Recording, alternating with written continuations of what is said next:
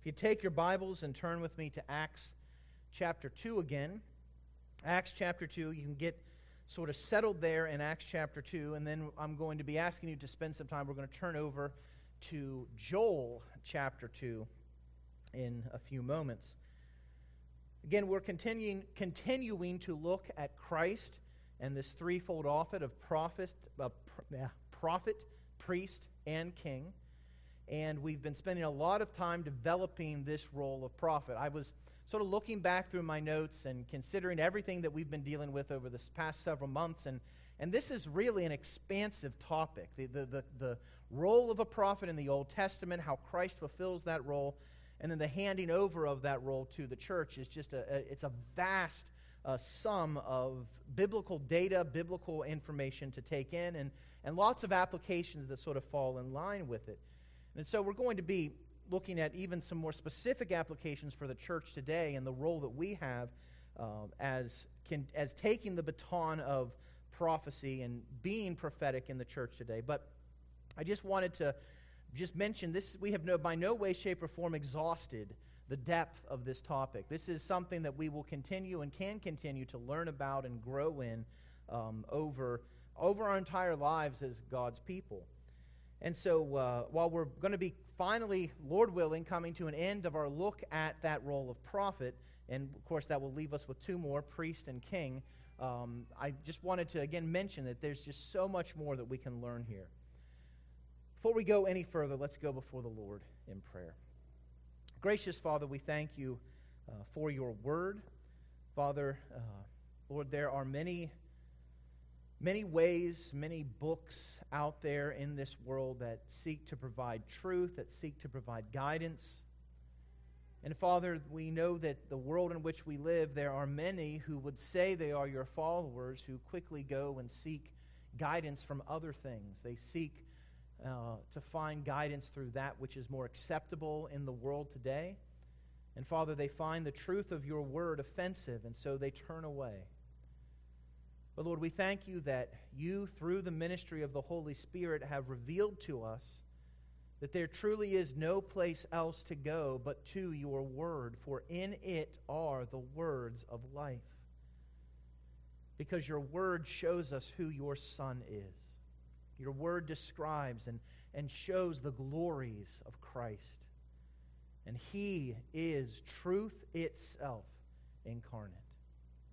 So, Father, as we continue to look at your word this evening as we continue to focus on this prophetic role, and particularly as we begin to understand what it means for us to take up that prophetic role today. May you guide and direct us with your Spirit.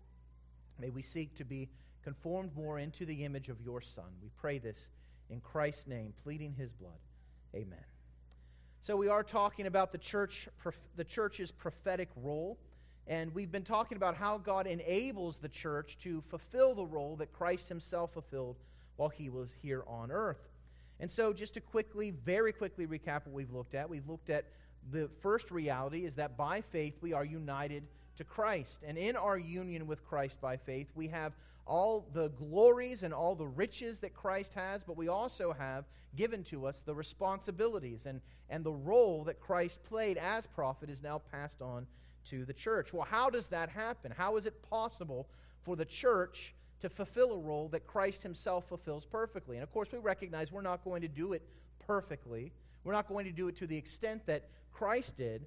However, we have been given to us the very thing that enabled Christ's prophetic role, and that is the outpouring of the Holy Spirit. And that's sort of what we've been building upon and looking at for the past several months is the role of the Holy Spirit in enabling the church to fulfill the role of prophet. And so we spent some time talking uh, about what happened here at in Acts chapter 2 in this event known as Pentecost. And so we spent some time, we've read through Acts chapter 2 a couple times, and we're not going to spend the time to read through it tonight because we're going to look at all of Joel 2 later on. But one of the things that we saw here is not only has Christ's prophecy that the Spirit would come upon his disciples, not only is that prophecy fulfilled in Acts chapter 2, but particularly Peter is fo- focusing on how this prophecy fulfills Joel's prophecy. In fact, we see this if you look in Acts chapter 2, verse 14. It says, But Peter, standing with the eleven, so just the quick, the quick background here the Spirit rushes upon the apostles. They see, flame, they see tongues like flaming tongues above their heads. They begin speaking in foreign tongues that were unknown to them. And so Peter stands up and he seeks to explain what's happening here. And he says, But Peter, standing with the eleven, lifted up his voice and addressed them Men of Judea, and all who dwell in Jerusalem, let this be known to you. Give ear to my words. For these people are not drunk, as you suppose, since it is only the third hour of the day. But this is what was uttered through the prophet Joel. And so, what we see here is Pentecost is fulfilling prophecy. Not only Christ's prophecy, but it is the continued fulfillment of Old Testament prophecy. Peter is quoting from Joel 2 directly and he directly links what Joel speaks of in Joel 2 to the fulfillment, to its fulfillment in what is being seen here at Pentecost. So what we can do is we can say, okay, there's the fulfillment here and there's the and there's the prophecy in Joel 2. So Joel's message and Peter's message are the same. So take your Bibles, turn with me to Joel chapter 2. If you were listening earlier, you would already had your finger there. And so it would be a quick quick turn for you. If you weren't listening, you're going to have to flip through flip through your, your pages and find Joel chapter 2. It's page 1313 in my Bible, but my Bible's probably not numbered the same way as your Bible. Now, Joel is speaking particularly of judgment upon God's people because of their continued idolatry, because of their continued turning away from Him. And Joel specifically speaks about how there will be a locust invasion. And this locust invasion is going to be a literal locust invasion that's going to come upon the nation, but it also is symbolic for other invasions that God will bring upon his people. And so we're going to go ahead and read the whole chapter of Joel chapter 2, and then we're going to make some connections between what Joel is doing and what Peter is doing. Joel chapter 2, verse 1 Blow a trumpet in Zion sound an alarm on my holy mountain. Now, just, just a quick note. All right, if, if you notice the response of the crowds after Peter finishes his, his, um, his sermon, they are cut to the heart. They are concerned. They're scared. And likely one of the reasons, as Peter is connecting what Joel said to what's happening here, this coming of the Spirit upon the church, this incredible uh, event that's happening, it is the sounding of an alarm. Right? It is a call for God's people to wake up. And notice what it says in the rest of verse 1 Let all the inhabitants of the land tremble, for the day of the Lord is coming, it is near. Now, what is this day of the Lord going to be like? Now, just again to quickly note, the day of the Lord is a vast subject in the Old Testament and the New Testament. Um, we could spend weeks hashing out everything that's involved in the day of the Lord. Um, and it includes both grace and judgment. So, the day of the Lord, and what Peter is going to point out is that that day of the Lord has commenced it looks forward to future judgment, but there is a great hope of complete salvation in what God is doing. There's this great, vast idea of the day of the Lord. But it is also a day that is supposed to strike fear in God's people because of their rebellion. And look at verse 2. The day of the Lord, as Joel is describing this particular aspect of the day of the Lord, so that's another thing we have to keep in mind. There are different aspects of the day of the Lord that Joel is going to describe. Some are going to be very, very frightening. Some, as we're going to see later on in this passage, are very hopeful. So the day of the Lord, as it's described, it's not like the whole thing is a day of darkness and gloom, but rather the particular viewpoint or attribute of the day of the Lord that Joel is discussing He's, you'll see that back and forth here in the passage. It's a day of darkness and gloom, a day of clouds and thick darkness, Like blackness, there is spread upon the mountains a great and powerful people. Their like has never been before, nor will be again after them through the years of all generations. Fire devours before them, and behind them a flame burns. The land is like the Garden of Eden before them, but behind them a desolate wilderness, and nothing escapes them. Their appearance is like the appearance of horses, and like war horses they run. As with the rumbling of chariots, they leap on the tops of the mountains, like the crackling of a flame of fire, devouring the stubble, like a powerful army drawn up for battle. Before them, peoples are in anguish. All faces grow pale. Like warriors, they charge. Like soldiers, they scale the wall. They march each on his way.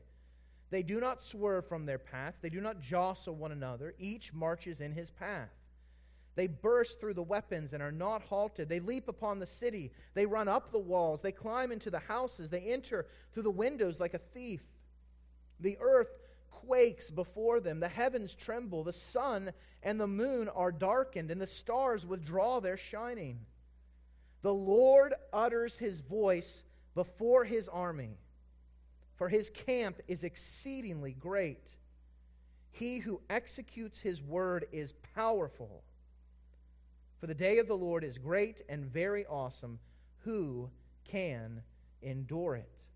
So, this first section we see here we see the, an army arrayed in battle against God's people. And they are described the same way that locusts would come through and destroy an area, destroy uh, farmland. And, and there, there's descriptions here. They talk about how thunderous and how loud their sound is.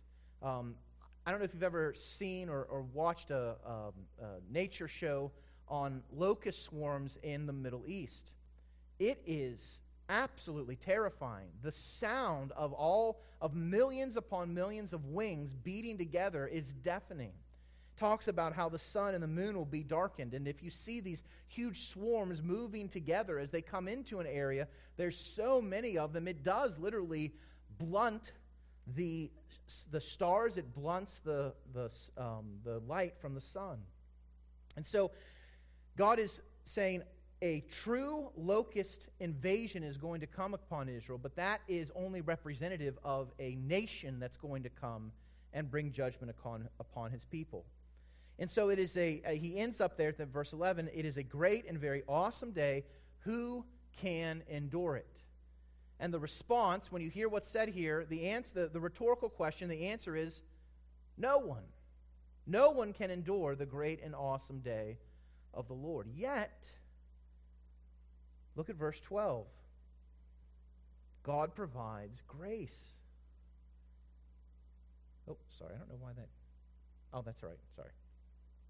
Yet even now, declares the Lord, return to me with all your heart, with fasting, with weeping, and with mourning. Rend your hearts and not your garments. Return to the Lord your God, for he is gracious and merciful, slow to anger and abounding in steadfast love, and he relents over disaster. Who knows whether he will not turn and relent and leave a blessing behind him? A grain offering and a drink offering for the Lord your God. Blow the trumpet in Zion, consecrate a fast, call a solemn assembly, gather the people, consecrate the congregation, assemble the elders, gather the children, even nursing, even nursing infants. Let the bridegroom leave his room and the bride her chamber. Between the vestibule and the altar, let the priests, the ministers of the Lord, weep and say, Spare your people, O Lord and make not your heritage a reproach, a byword among the nations. Why should they say among the peoples, Where is their God? So again, Peter is drawing and saying this is the fulfillment of Joel's prophecy. Immediately, the crowds, the Jewish crowds, would have gone to Joel 2 because Peter points them there. And it's terrifying. But yet, Joel also provides hope for those who truly repent and turn back to the Lord. I love the phrase there rend your hearts and not your garments. There was a, a commonplace action that would happen when someone would mourn or regret a situation, they would rip their garments open. And it was meant to portray their absolute and complete object or abject um, desire to turn from the course that they've gone on. But it was very easy to rend an outer garment, but for one's heart to remain cold to the things of the Lord. In fact, if we even think back to the trial of Christ before the high priests, Jesus says that they will see him returning in power. He actually speaks of the day of the Lord. And the high priests rend their garments. Say, we don't need any more proof that this man is a blasphemer. What a, what a juxtaposition of rended garments on cold, stone cold, hard hearts. And so Joel goes on in verse 18 The Lord became jealous for his land, and he had pity on his people. The Lord answered and said to his people, Behold, I am sending to you grain, wine, and oil, and you will be satisfied. And I will no more make you a reproach among the nations. I will remove the northerner far from you. Having lived in the south for a while, this is a favorite, favorite verse of southerners. I will remove the northerner far from you. Anyways. And drive him into a parched and desolate land, his vanguard into the eastern sea, and his rear guard into the western sea the stench and foul smell of him will rise, for he has done great things. Fear not, O land. Be glad and rejoice, for the Lord has done great things. Fear not, you beasts of the field, for the pastures of the wilderness are green. The tree bears its fruit, the fig tree and the vine give their full yield. Be glad, O children of Zion, and rejoice in the Lord your God, for he has given early rain for your vindication. He has poured down for you abundant rain, the early and the latter rain as before. The threshing floor shall be full of grain, the vats shall overflow with wine and oil. I will restore to you the years that the swarming locust has eaten, the hopper, the destroyer, and the cutter, my great army which I sent among you. You shall eat in plenty and be satisfied, and praise the name of the Lord your God, who has dealt wondrously with you. And my people shall never again be put to shame. You shall know that I am in the midst of Israel, that I am the Lord your God, and there is none else, and my people shall never again be put to shame. It's a great restoration that God speaks of and he speaks of it in agricultural terms because locusts would decimate crops. They would take away grain. They would, and particularly for Israel as an agrarian society, if their crops were destroyed, it would crumble their entire existence.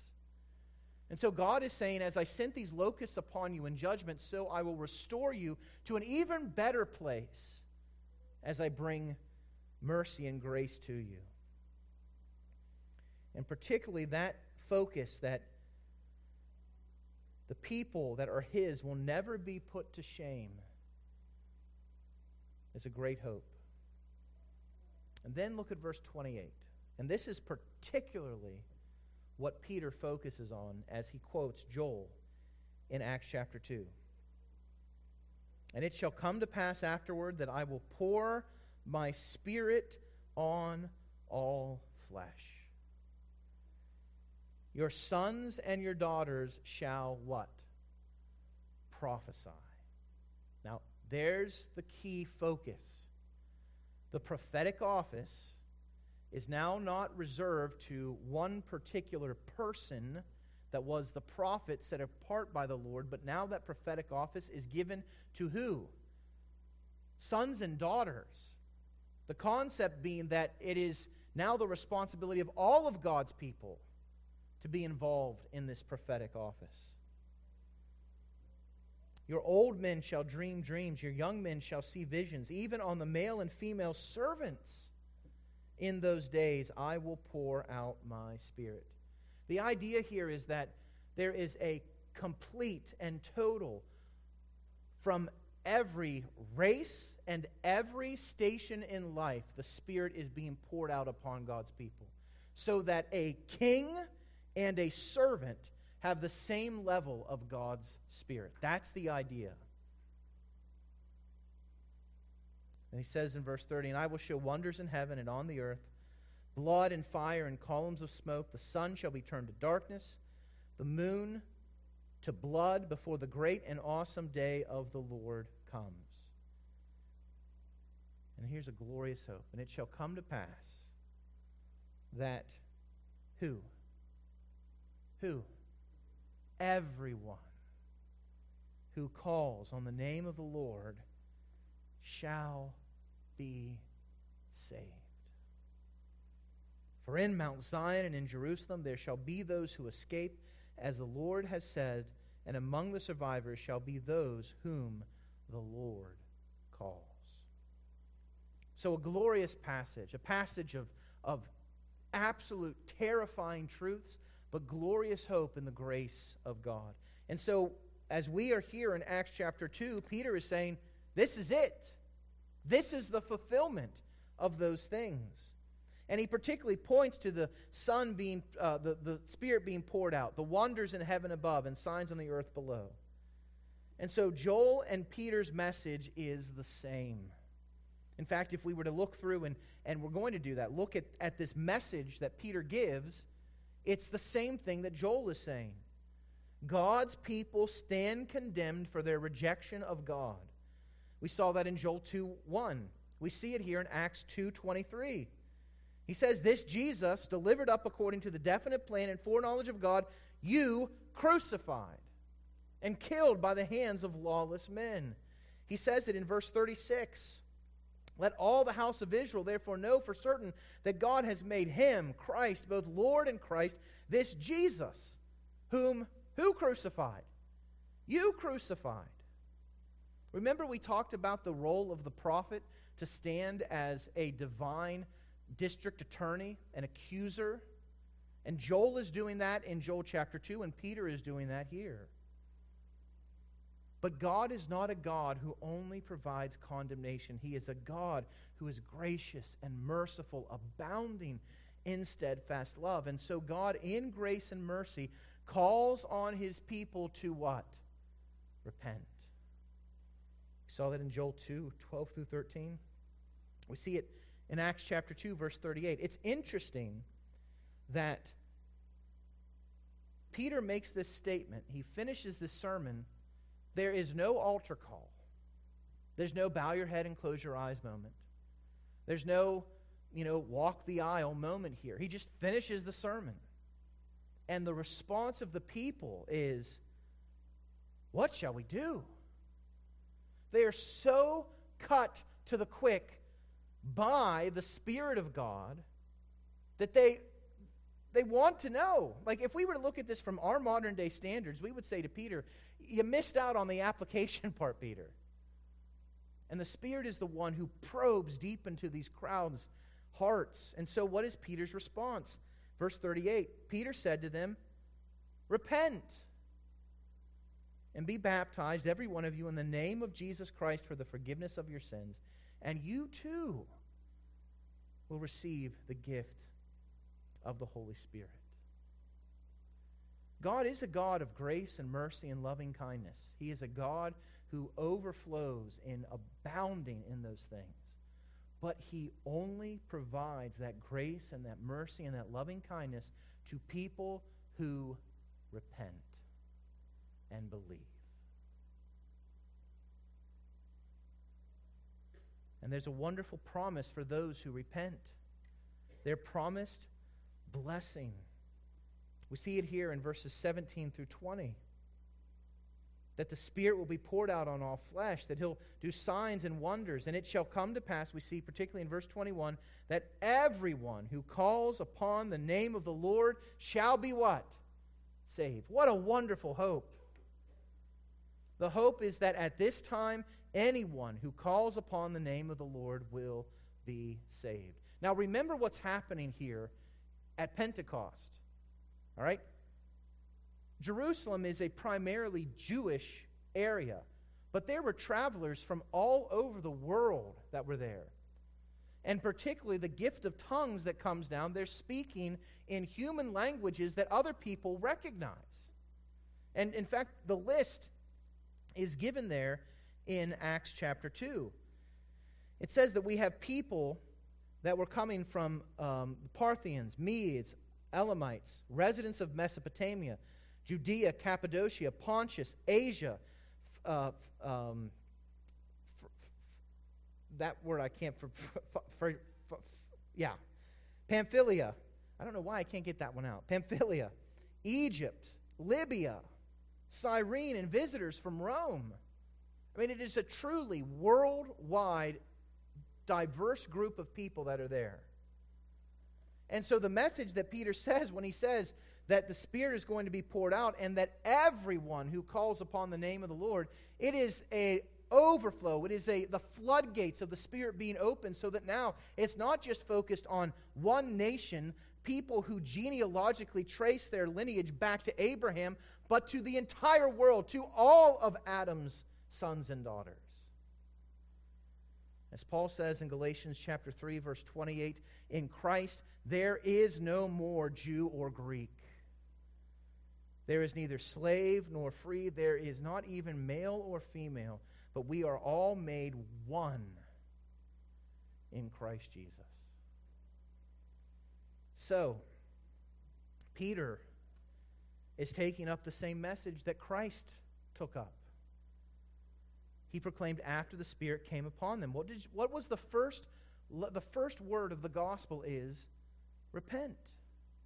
And that's what Jesus says. Jesus began after receiving the Spirit, after being tempted, repent. For the kingdom of heaven is at hand. Now, I think it's also important to note here there's crazy stuff going on at Pentecost, right? Crazy stuff. Rushing winds, you know, tongues of fire above people's heads. Crazy stuff. What does Peter point the people to? Not the crazy stuff, not the miraculous, but to his words. Look in verse 14 of Acts chapter 2. He says, Men of Judea and all who dwell in Jerusalem, let this be known to you and give ear to my what? Words. We see it in verse 22, where he again emphasizes, Men of Israel, hear these what? Words. Verses 40 through 41, he says, And with many other words, he bore witness and continued to exhort them, saying, Save yourself from this crooked generation. So those who received his what? His word were baptized, and they were added that day about 3,000 souls. It didn't say those who received his gifts, but received the word. The, the gifts are given, and just not to beat a dead horse, what we talked about the last time we were together, but the gifts were given to authenticate the Word.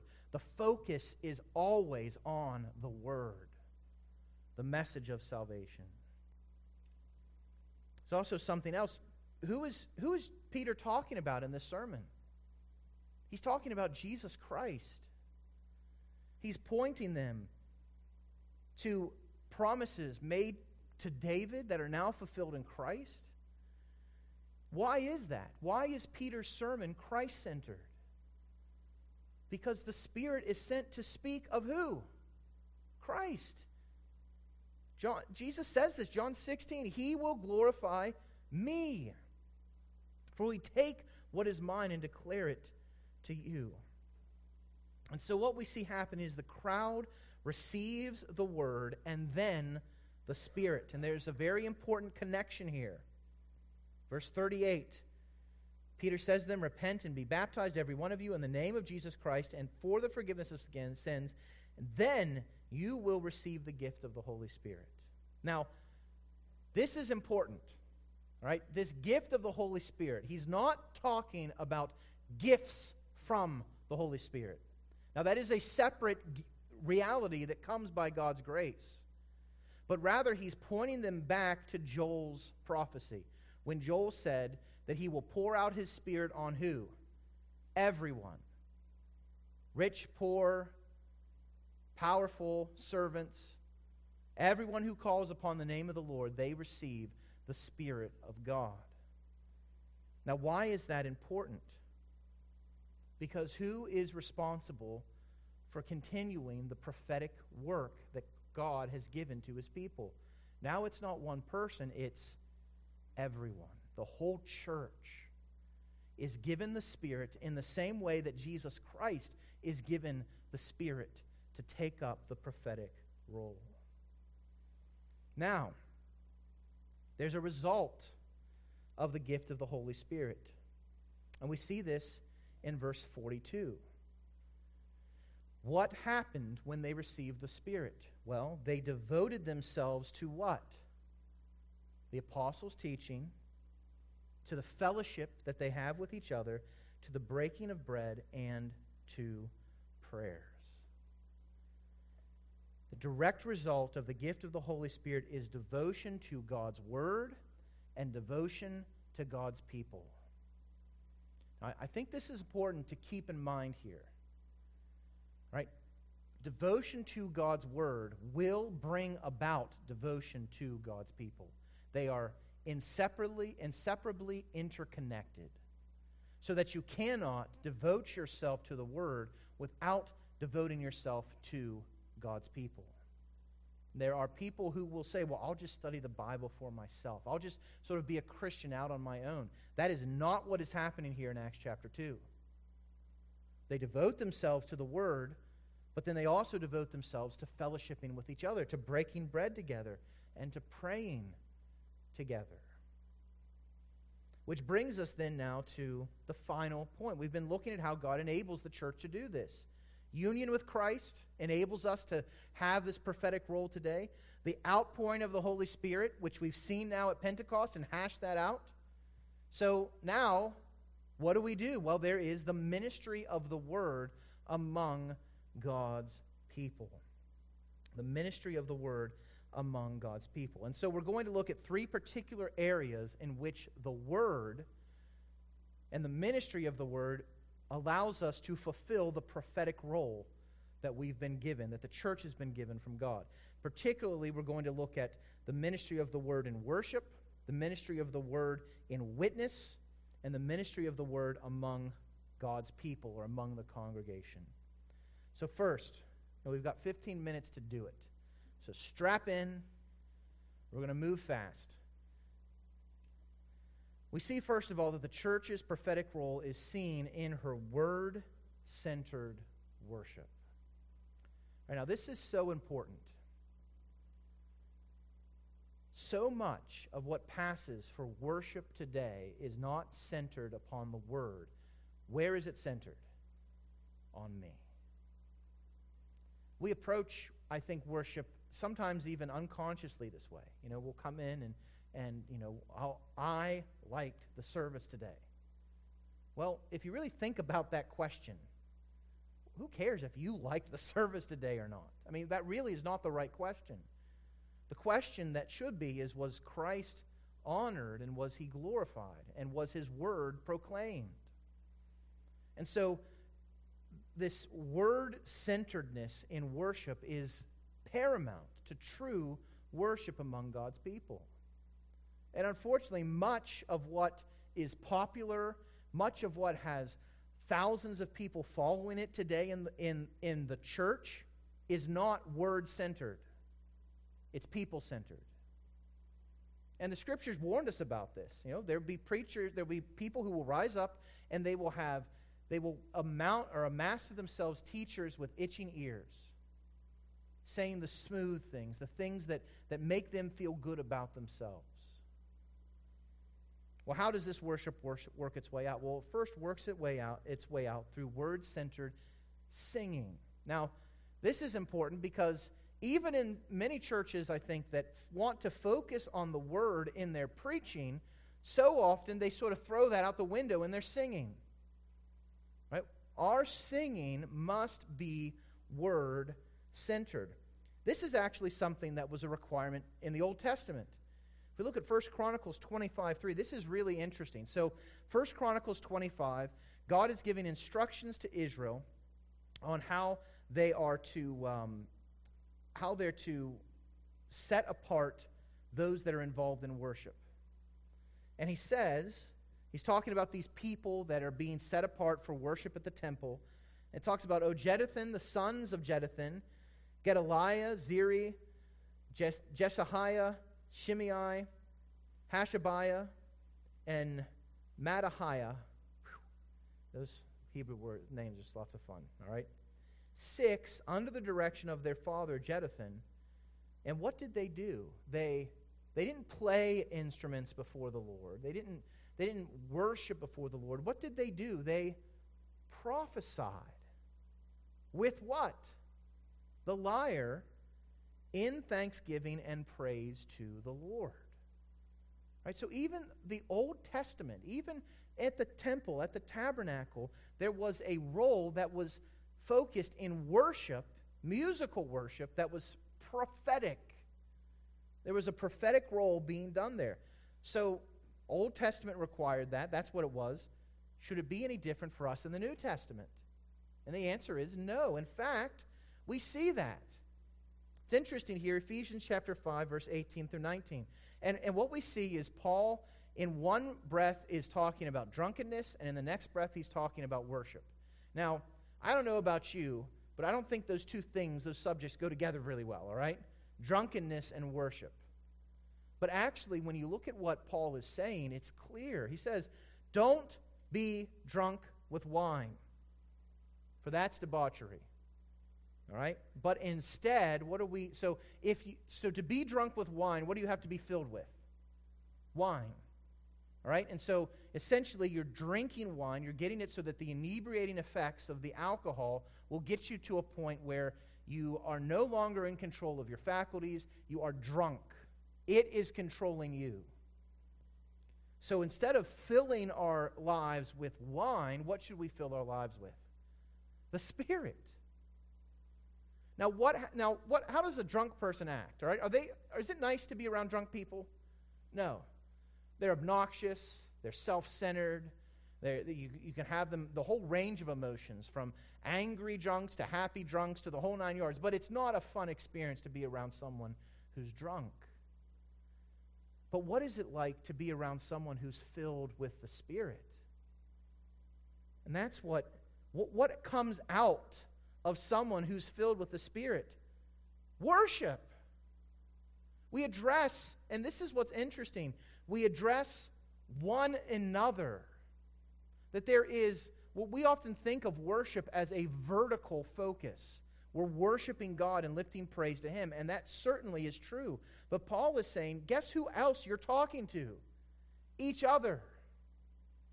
You're addressing one another in psalms and hymns and spiritual songs. You're singing and making melody to the Lord with your heart. This, this is what it means to be filled with the Spirit. And so, as part of that prophetic role that we have, we speak the truth to each other as we worship. Paul also mentions this in Colossians chapter 3. And here he's even more word centered. What is it that's supposed to dwell in us richly? The Word. And then what does that effect of the Word dwelling in us richly? And I could, there's a sermon in that very easily. Let the word of Christ dwell in you richly. Boy, we really could use to advance in that command, right? Letting the Spirit use the word to saturate our hearts so that we can then teach and admonish one another in all wisdom. That teaching and admonishing, those are prophetic roles. Showing and pointing people to the truth and then calling them to live in light of that truth. Well, how are we doing that? Well, we're singing psalms and hymns and spiritual songs. You realize that it's so easy for us to come in on a, on a Sunday and worship and sing the songs and just sort of go through the motions, and that is not worship.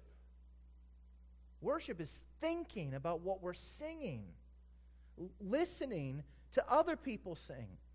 You know, I would encourage you, I, I do this occasionally here. I will not sing during worship for a time. All right, don't just like not do it all because if everybody's in here not singing, then it's going to be awkward. All right, but but for a time, just listen to people singing and then, then focus on the words of what's being sung. And here's the other thing, all right?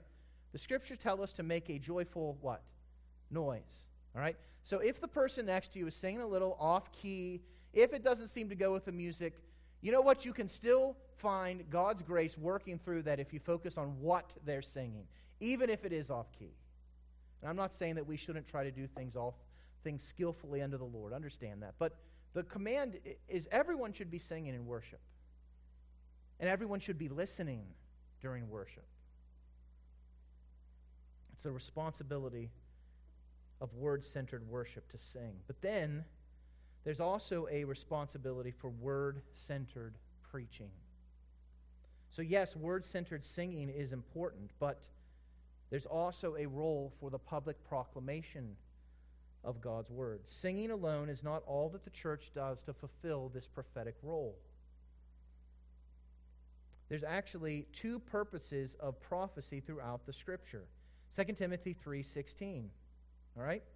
All scripture is given by inspiration of God and is profitable for doctrine. And then what is that teaching supposed to do? That doctrine is supposed to reprove and correct and to train us in righteousness that we may be fully completed, perfect for what God has called us to do. But that happens primarily through the pro- public proclamation of God's word. Now, there are people who would come in and they would say, you know what? You come into Bible Baptist on a Sunday morning. That's not how they did it in the first century. And there's probably some fair critiques about that. So, first of all, they didn't come to a building, they went into people's homes. They didn't have hard, brand new chairs to sit on, they sat on the floor.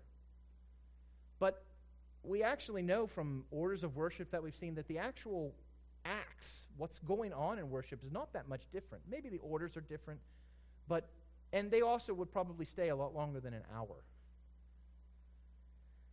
Um,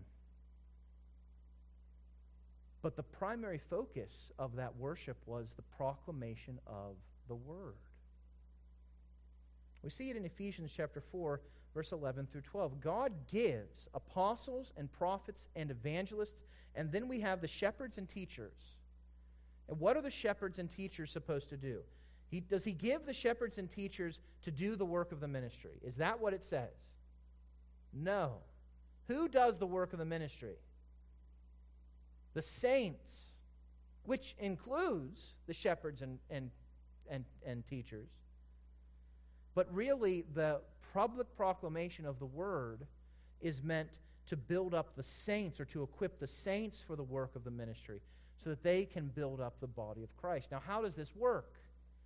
Well, what, is, what does Paul tell pastors? Well, he tells Timothy do your best to present yourself to God as one approved. A worker who has no need to be ashamed, all right? So, what is it that doesn't bring shame to a pastor if he rightly handles what? The word of truth. There's an impl- a clear implication in here that he is handling that word before his people. We see it in Acts chapter 6, verse 4. We have the setting aside of the deacons. Right? And the deacons are being set aside because the apostles are having to deal with complaining people. All right? We're not getting our food. These widows are being neglected. Da da da da. And so the apostles are like, look, we're, we're busy studying and, and, and seeking to get the word done. We can't, we're not to be meant to be serving tables, is what he says. So they set aside the first deacons or servants. And then what does it say? What do the apostles, the leaders of the church, do? They devote themselves to what? First of all, to prayer, and then they devote themselves to ministering in what? The Word. Word centeredness. We see it in Timothy. That, and notice that word devote, all right? So the apostles devoting themselves to that. That same command is given to Timothy, a young pastor. Paul says, Until I come, devote yourself to what? The public reading of Scripture. And then with that public reading of Scripture is to come what? Exhortation and teaching. Don't neglect the gift that you have. There's a giftedness that was given to you by prophecy. When the council of elders laid their hands on you, practice these things, immerse yourself in them so that all may see your progress. Keep a close watch on yourself and on the teaching. Persist in this, for by so doing you will save both yourself and your hearers. And, and even as Paul is meeting with the elders in Ephesus for the last time, and it's, it's a beautiful, beautiful scene in Acts chapter 20. There's tearful goodbyes. They're not going to see Paul again. What, what is it that Paul wants to get across to these elders, these leaders at the church at Ephesus? He says, I did not shrink from declaring to you the whole counsel of God. So here's my here's my this is what I did. This is what I modeled for you as an apostle. So what should you do? Pay careful attention to yourselves and to all the flock in which the Holy Spirit has made you overseers to care for the church of God which he obtained with his own blood. And again, as this emphasis is pointed to Timothy, what you've heard from me Paul giving that ex- example in the presence of many witnesses, entrust to faithful men who will be able to teach others also. So the word is to be center in its proclamation, in its exhortation, in its training, in its teaching, in what we do in worship. So the church's prophetic role is seen in her word centered worship. I only have two more paragraphs that are about this much of a page. So we're going to push through, all right? We're going to push through and get this done. Secondly, the church's prophetic role then is seen in his, her word centered witness. The New Testament church has a specific role as witnesses to the world. Now, this is brought about by the indwelling work and power of the Holy Spirit. Acts 1 8. All right? Jesus is ascending into heaven. He says, Look, don't start your ministry until you get the Holy Spirit. But you will receive the Spirit. You will receive power when the Holy Spirit has come upon you. And then what is to be the result of the Spirit coming upon you? You will be my witnesses. Where? Well, Jerusalem, and then Judea, and then Samaria, and then where? The whole world the Spirit, in one sense, is a massive pebble dropped into the sea of the world, and its ripples ripple from Jerusalem out through the entire world. The church is to be those witnesses. They're called to be those witnesses to the end of the earth. And this is the one thing the prophetic witness of the church is not limited to one people group. We should be sharing and witnessing to everyone. Particularly here in America, we were in, an, in a very unique situation where we have people coming from all over the world. So, in one sense, we are greatly suited to fulfill this role, this prophetic role, because we don't have to go, they're coming to us. So, should we not be witnessing? Should we not be sharing the hope of Christ? Should we not be fulfilling this prophetic role? And in fact, this is a role that will continue until the end of the age. Revelation chapter 11, 3. Notice what is happening here. At the very end of all things, God still has his what? Witnesses. Prophesying for 1,260 days clothed in sackcloth. Now, there's a lot of what are these witnesses? Another, we're not going to get into that. The point is that the prophetic role is still given to the church. So the church's prophetic role is seen in her word centered witness. And then finally, the church's prophetic role is seen in her word centered edification. In fact, we already saw a little bit of this when we looked at the, ro- the role of the word in our worship. We're speaking to each other in psalms, hymns, and spiritual songs. But look at Ephesians chapter 4, 13 through 15. Right? That, that same passage, Paul has said God gave apostles and prophets and pastors and teachers to build up the saints for the work of the ministry. Well, what's the goal there? What, what, what are we aiming for in our ministry?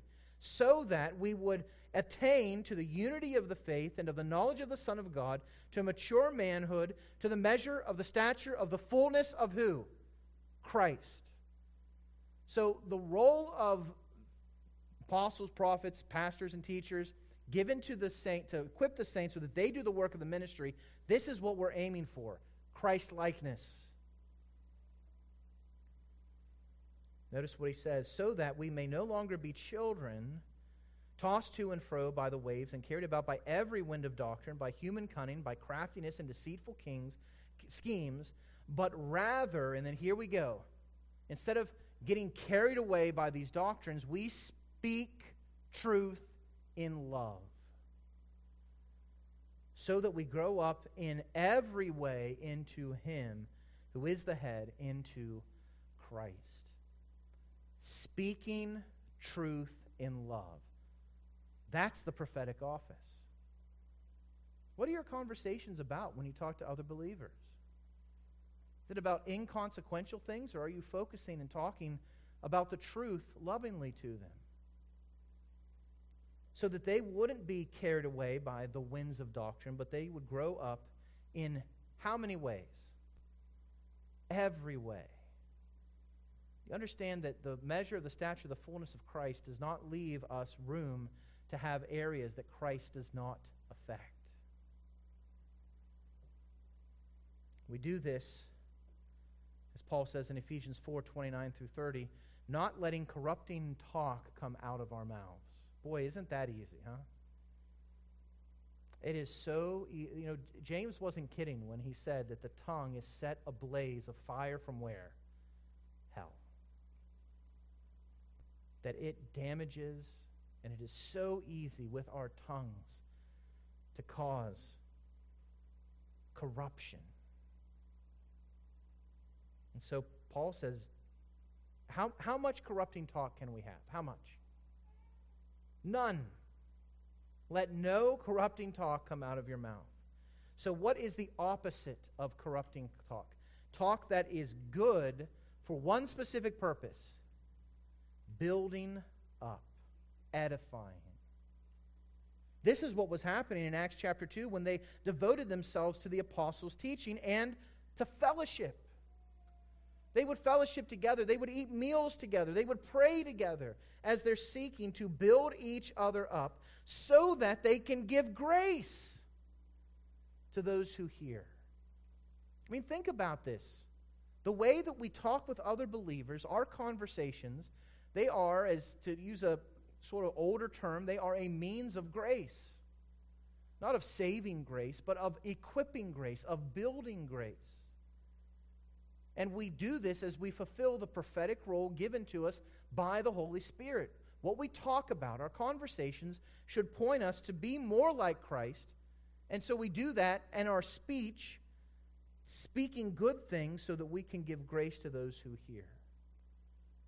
Now, and then here's again the important role of the Spirit in all this.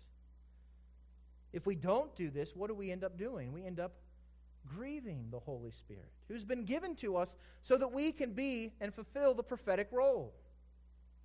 Now, here's the thing, and I'm not saying that this is going to happen to us, but what happened to Jonah when he grieved the Holy Spirit?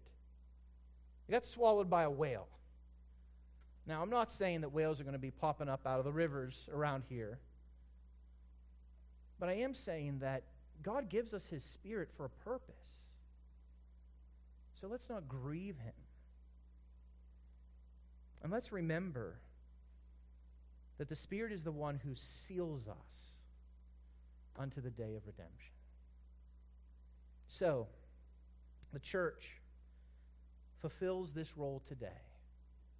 We don't do it perfectly. We're not Christ. But yet, the scripture tells us that we are his body. He is the head. And so, as we are united to him by faith, as we have been given the outpouring of the Holy Spirit, we now have been given the ministry of the Word. Who are the prophets today? We all are. We're to speak the truth of Christ in love.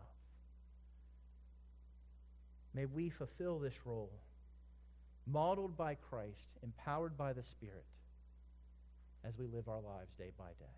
Let's pray. Father, we thank you again for your word. Lord, there's much here that we can take and, and meditate on and consider. We thank you, Father, for the Holy Spirit, who is not just our down payment who does not just seal us until the day of redemption, but Father, who is poured out onto us so that we would prophesy, not seeking to prophesy of things in the future, but to prophesy by calling men to repent and turn to you. Taking the glorious message that whoever calls on the name of the Lord will be saved and then to minister to each other, to point each other to this glorious hope as we complete the ministry of the Word. Father, work in our midst through your Spirit today. We pray these things in Christ's name, pleading his blood. Amen. Thanks for joining us here in person. Thanks for joining us online. Have a great week.